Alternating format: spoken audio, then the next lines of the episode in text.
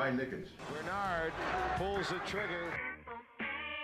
And this is a brand. Knick-ish is a brand. Allan Houston. Knick-ish means Lord. Once a neck, always a neck. James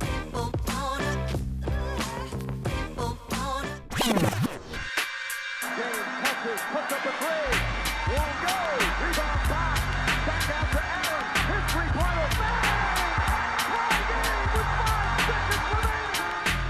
Hey everyone, good morning and welcome to the Knick-ish Cup of Coffee. This is the morning show of the Knick-ish Show. Uh, it's a beautiful day, October 7th, and it's even more beautiful if you're an LA Lakers fan, especially after they go up 3 1. But we're here to talk about that and a little bit of Knicks news. Uh, my name is Mo, one of the hosts and founders of the Knick-ish Show, and alongside Nafi, who is also a founder of the Nickish Show. What's going on, man? How you doing? How you feeling this morning?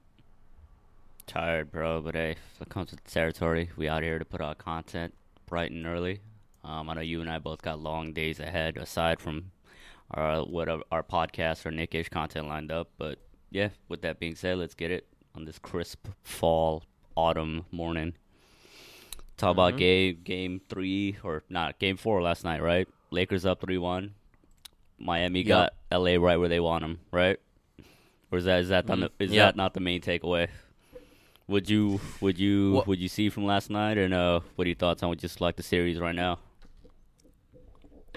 I mean, what we're seeing right now is a Miami Heat team that's gritty. We didn't see it in games one and two. We saw in game three they were coming out. They came out ready to play, and uh, they have a leader who is extremely underrated, and uh, in, in Jimmy Butler. And from what we're, see- what we're seeing is a, a squad right now who are playing above what was expected. Jimmy Butler came out and dropped a nice stat line of Nice, 22, you 10, and 9. it already. Come on now, give give Jimmy. I mean, due props. 22, legendary 22 stat hold on, hold on. 22, I, I, I got you. 22, 10, and 9, near triple double, coming off a historic triple double of 40, Oh, oh, oh, yeah, 40 my fault, my points. fault. Thought you were talking about game three right away. So-. No, no. So game game four, another near triple double. So Jimmy Butler's playing on a different level, and it was nice to see Bam Adebayo come back. And there, you saw that video resurfacing of Goran Dragic, who was basically like dying to come back, but unfortunately he couldn't. And that video went viral Mm. of him just looking like he's in major pain, not from the actual leg pain, but not being able to be on the court in the NBA Finals, especially from this postseason run that he's had Damn. It sucks to see. So they don't have a ball. They don't have a ball distributor. They don't have a solid point guard who's running the ball right now. So they got Jimmy doing that. And despite that, they lost by a few points. Um, they it was a three point game, and then AD hit that dagger. So again, when it comes to Miami Heat, they're down three one. If the historic, if the team that had the most three one returns in the Denver Nuggets couldn't do it against the Lakers, I don't know if, if the if they if the Miami Heat could could do it. You know, they might win the next game, especially with with Bam being on his second game back. He'll feel a bit more in game form. He did look good last Um, night, though. Like, yeah. Bam looked like he was back to himself. I don't know what kind of steroids or pain injectors they put into him, because like that shoulder injury sounded like it was painful. But yeah, not not interject. Just didn't want to say he did look Yeah. good. Bam looked like Bam.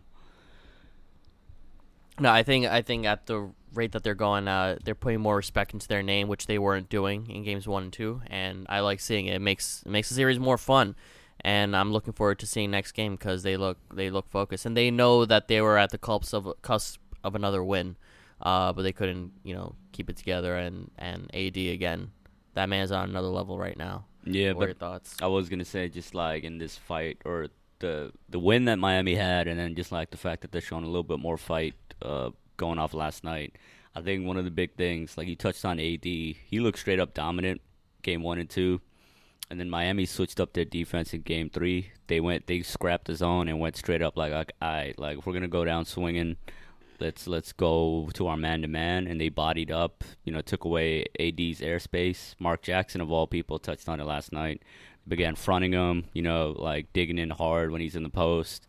Um, really putting a body on him, and despite like obviously the size disadvantage, Miami like their their man to man defense was basically like with the philosophy like ah you're gonna feel us even if like you're bigger than us, and it worked. It worked in uh, game three, gave them that spark, and Jimmy just pushed them over the edge. But the all props to Jimmy for like that Herculean effort at Game Three, but just the very fact that he had to do all that and they scraped by with a win, kind of told us the story of the series, right? And you know they got Bam back, that was huge, but like you were saying, Dragic, like a lot of people underrate the fact that like yeah he was the sixth man coming off the bench this season, but in the playoffs they inserted him back in the lineup just because in a tight playoff series and it's in a in a in a um, in a situation where you're seeing the same team over and over again, you need as much playmaking and um, creation possible in the lineup. And arguably, besides Bam and Jimmy, like Dragic is the best one there to do it for Miami. You know, like all the other guys, like Kendrick Nunn, I saw he had some good hoops or good baskets last night, but he's still like an undrafted rookie. Um, Tyler Herro, he's a story like a Cinderella story of the playoffs, and like I was uh, I can't say it enough. I really do see like some kind of Devin Booker like potential in him. But right now, it's just he's a 20 year old kid and he's not exactly efficient, but his his game is smooth, bro. Like last night, you saw like he had a couple of floaters that was just like should have had no shot of going in. You know, like yeah. similar to how like sometimes Rondo had those flo- floaters. Like ironically enough, playing on the other team, but Tyler Herro was like, okay, I didn't know he had that in his bag, but yeah. Here's a quick stat for Tyler Herro. Um, Tommy Beer, shout out to Tommy Beer, put the stat out last night. He is one of five players to score 250 points under 20 at under the age of 21 in I believe it's at the NBA Finals. Um, I could be wrong on that, but the other names are on that list are Kobe, Magic, Tatum, and hold up, and Tony Parker. Those are elite names to to be in the same class as. So it's not unexpected for him to try to keep up that that kind of production. So I'm excited to see where Tyler Herro comes up next, especially with Jimmy Butler's. What? How old is he now? Thirty two. Thirty one, I think. But he was something like season that. Start, yeah. Something like that. But like, it's a good combination to have moving forward, and they might. end with Bam, obviously, this is a solid, a very, very solid, very strong team for the next couple of years right now. Uh, but yeah, not not to cut you off there.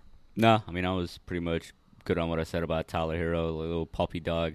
Like I saw a dude I follow on Twitter. He's probably known to like the NBA Twitter folks, Dragonfly Jones. He said, um, that fucking like I'm paraphrasing, but he tweeted something like, uh, "Tyler Herro and dude that smirk, cut that shit out, bro." Like, dude, at least a few years later when you got some facial hair, like, it, I don't know, like it was, it was adorable.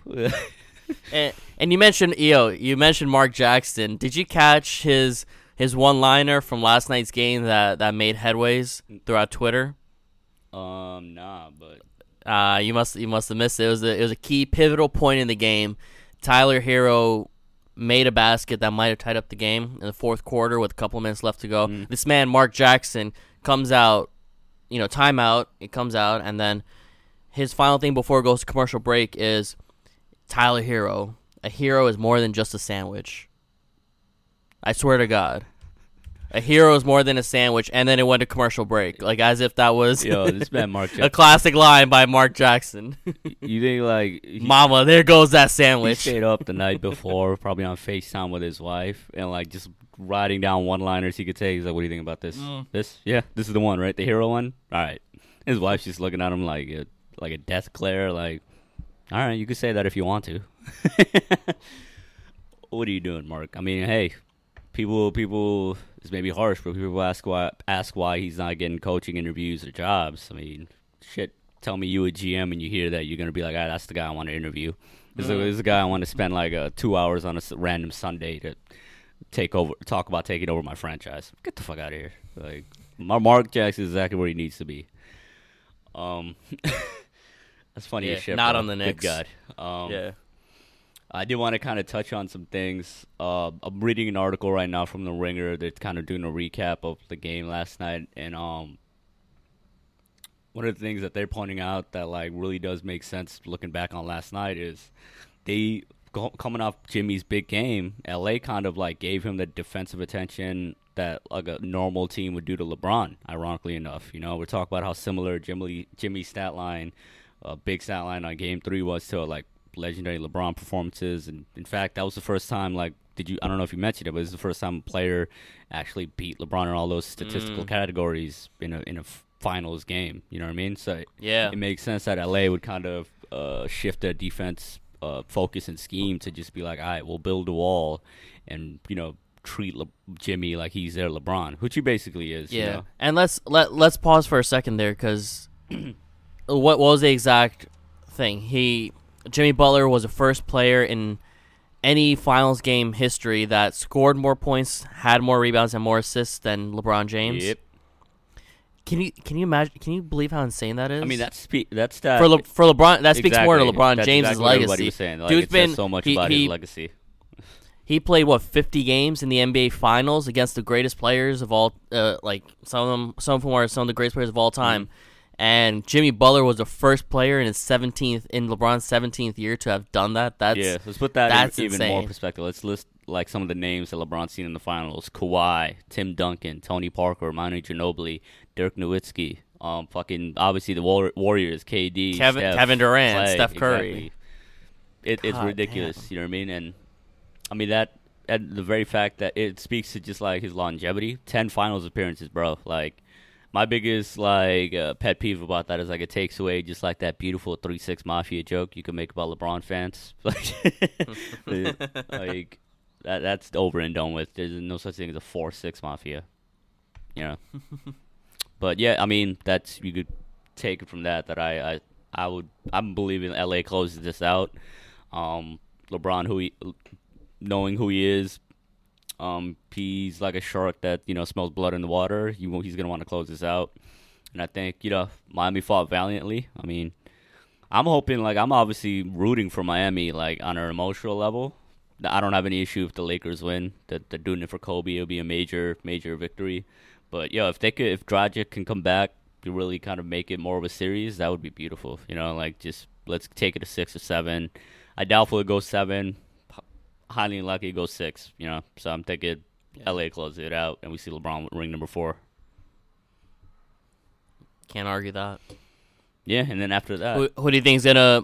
Who do you think would win Finals MVP if the games ended yesterday? Um, I mean, just touching on what I mentioned earlier, AD looked like he was putting up Shaq numbers in the first two games, and then that kind of tapered off in Game Three and a little bit of Game Four. Um, I think overall I'd give it to LeBron, and I think a lot of the NBA media is going to give it to LeBron too, just because like the narrative thing, and a lot of them have been hearing for months now at this point that a lot of a lot of them probably voted Giannis for MVP, right? So right now, for months, even weeks, they've been hearing a lot of flack for giving the MVP to Giannis. So this would probably be like a makeup award, and they'll probably sell it as like, oh, LeBron year 17, 36 or 35 or whatever. Um, AD's got a years ahead of him to win more Finals MVP, you know. So that's how I think it's gonna go. It's gonna be like a narrative-based award, and you can't really argue with LeBron. You know, he's pretty much still like hovering around triple double averages in the finals. Mhm. And say what you will about Yeah. the bubble and like the different circumstances, that's still impressive. You know, and Yeah, and that's not that's not that's one of his worst stat lines too for an NBA Finals. When you think about it, it's crazy. legit crazy. Um, I did want to say about the bubble.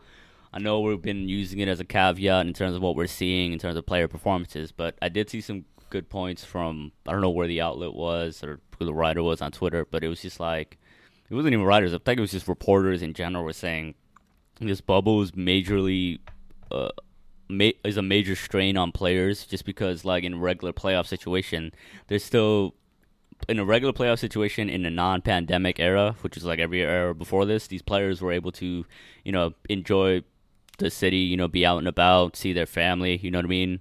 Um, this basically they've been locked in one place for three months in a situation that a lot of them are have been far removed from. You know, you like a lot of these players like LeBron.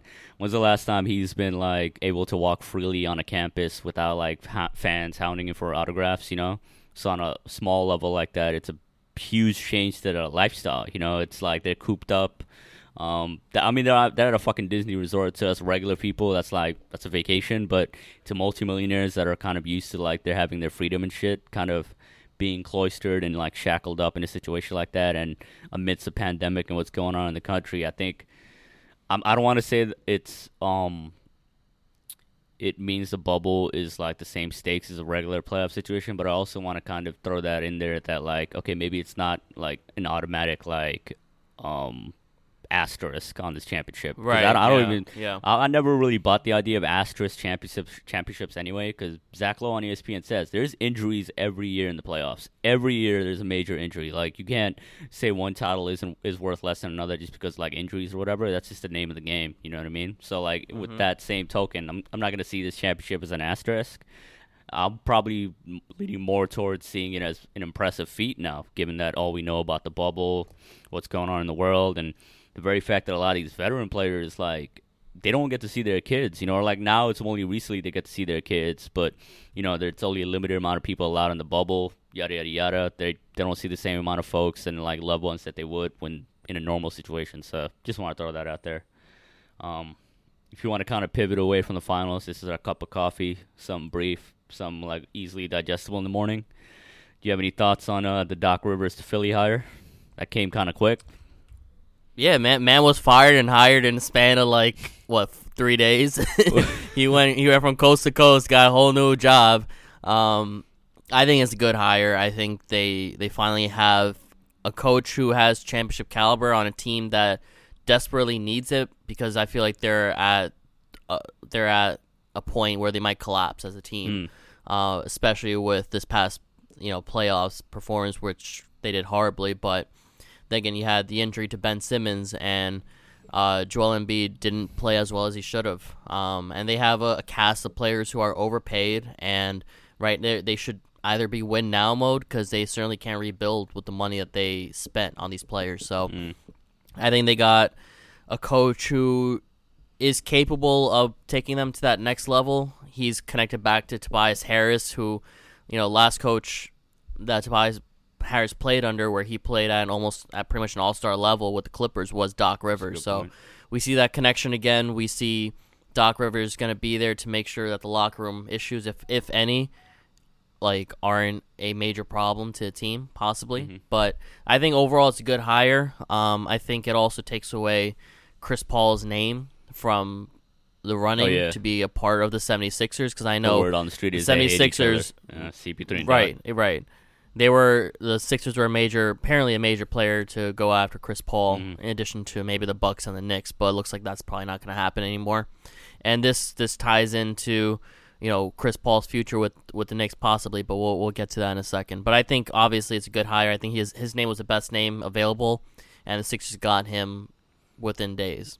Eh, I'm a little more lukewarm on the hire just because I mean, first of all, before I begin into that, I did want to say it was it was a big flex for Doc to even say, "Yeah, I was just gonna take the year off," and then Philly called. I was like, "Hey, why not do a visit?" And now he has a job. So he literally said that verbatim to a reporter. So I thought that was a big flex. You know, yo, go go get your money. You know what I mean? Like, why you got to be on ESPN for a year when you go get another job right away? But yeah, with the Doc thing, I mean, interesting enough. Like one of the things people were saying, obviously you just touched on it, like locker room issues. Obviously, there's uh, we've been hearing the rumors or smoke about like uh, just differences between uh, Ben and uh, Embiid. Like they don't um, kind of genu- genuinely like each other apparently, but they they get along like coworkers. It's like kind of the tone I've seen it referred to between the like like from Philly reporters. That's how they refer to like the Ben and Embiid relationship. And it's just I don't know if like you know we see Doc talk about or like we see people talk about Doc being the locker room guy, but then what just happened with the Clippers, right? Everything that came out like right after he got fired and right after the playoff loss is just like it was a clusterfuck in terms of the locker room. And then I'm going back to the Lob City era, like there was a lot of locker room beef brewing there too, from all accounts. ESPN reporters of all various natures saying how like CP3, Blake, and Doc, it was like a three-way like love triangle of hate and pettiness. You know what I mean?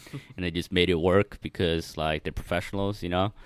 Um, so it's gonna be. I just. I don't know. I'm just not really buying into him as that locker room kind of guru anymore. Um, obviously he's got his bona fides as a coach. He's not a bad coach by any means. And yeah, it's probably um, with the point that Ben and Embiid are in their careers right now, it probably makes sense to get a guy with that kind of clout to come in and be the voice. You know what I mean? Like a guy with a ring, because because you know, like Embiid, we know who he is. He's a, he's like he's. A, there's a reason he got along with Jimmy. He's like they're both like alphas, you know, cocky dudes that are just like uh, have that self assuredness. Excuse me, self assuredness to be like the best player, have the work ethic.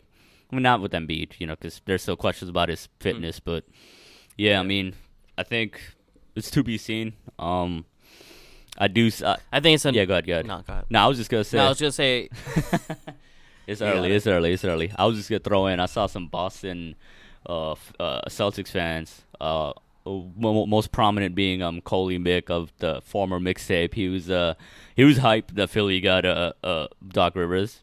Hype as a Boston Celtics fan because you know the division rivals a playoff rivals. So I think that says a lot Mm-hmm. about a franchise of coaching hires. But now, what, what was you about to say? No, I was just gonna say the only comment that I had to add on was it. It would be a nice pivot from Brett Brown to Doc Rivers because Brett Brown, whether you know, he was used to losing, uh, especially since he had to be there for all the the um, process days with all of those teams with random ass players on their team, constant losing and tanking. He he he was a, a losing coach at the end of it. Whether it's, I mean, it's not his fault, Yeah. but it was it was a thing. But Yeah. Doc Rivers, at the end of the day, is a winner, sort of. Um, at least up Not until the, the conference while. finals, right? Not for a long. Yeah, that. Oh wait, or conference uh, co- conference semis. Yeah. I've I think he's I don't get me wrong, I think he's a bad coach. I've always been thinking Docker is a little bit overrated. I just think he owes his, his entire reputation to KG in the 08 cuz that ring um, has been really propping up his legacy for a bit and he hasn't really won in 12 years, right? So I don't know. Brett, when you talk about winners, I think Brett Brown, like, obviously not a great coach. Um, I just think like the perception of him being a losing coach is just exactly what it is, perception, because it did seem like Embiid and Ben Simmons both had a lot of respect for him. Um, my biggest takeaway is they chose between Brett Brown and Elton Brand. Elton Brand being such a new GM, he wasn't going to get fired right away, but his personnel moves have been highly questionable. Big contract with Tobias. Right. Let's not keep Jimmy. Let's not pay him Jimmy. Let's, um, in fact, get Josh Richardson and then give big money to old ass Al Horford.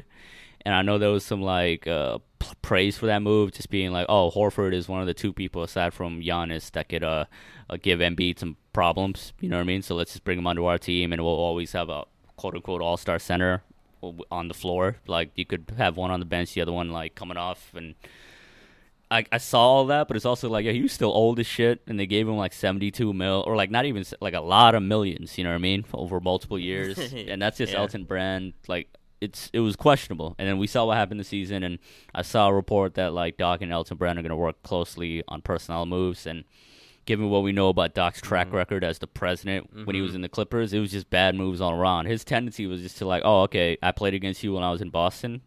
You're you're, you're on the team now. Glen Big Baby Davis, Jeff Green, um, fucking yada yada yada. Like names like that, like Jamal Crawford, because he when he was in Boston, he went against Jamal Crawford when he was on the Hawks in those series. It's like so if that kind of comes back in the in the frame, except in Philly with Doc having that kind of personnel say. I hope that's exactly what it is. I think it's just like I hopefully it's just like for Phillies fans' sakes. Like hopefully it's just like oh Elton Brand asking for some advice, but I just don't think it's smart to give him that much power. Um, but yeah, on that note, with regards to GM moves and stuff, let's kind of pivot to the Knicks rumors. You Yep. know, um, we only have a few more minutes left to go. go ahead. Um, yeah, go ahead, touch on that if you got so some. I mean, the the general rumors that we're getting are aren't new. We are hearing more about Chris Paul. We're seeing or apparent we're getting apparent reports from Marc Berman that um, the Thunder don't prefer Frank Ntilikina and Dennis Smith Jr. and prefer Kevin Knox instead. We're also seeing more reports that the Knicks might be more interested in Victor Oladipo, um, and we're seeing. I think I think those are the two major names that we're we're seeing right now connected with the Knicks. I, I saw some bullshit report that actually no, it wasn't a report. Some some dumbass. I think it was NBA Central on Twitter. Uh, saw that Marc Berman put on a trade machine that the Knicks get Paul George, and then tweeted out They report. sold it as a report. Paul George, uh, possible. Yeah, he called it a report. He's I- like Paul George, possible trade option for the Knicks, and it's like no, he just put him on a trade machine. That's not a report. But Exactly. I read that. We'll- fucking we'll get to post that at a- at another Marc, Marc Berman was just going through like tr- like you said, trade machine scenarios that he like he he would expect or he he assumes would be possibilities. There was no sourcing or reporting in that article. It was just like a hypothetical thing. So.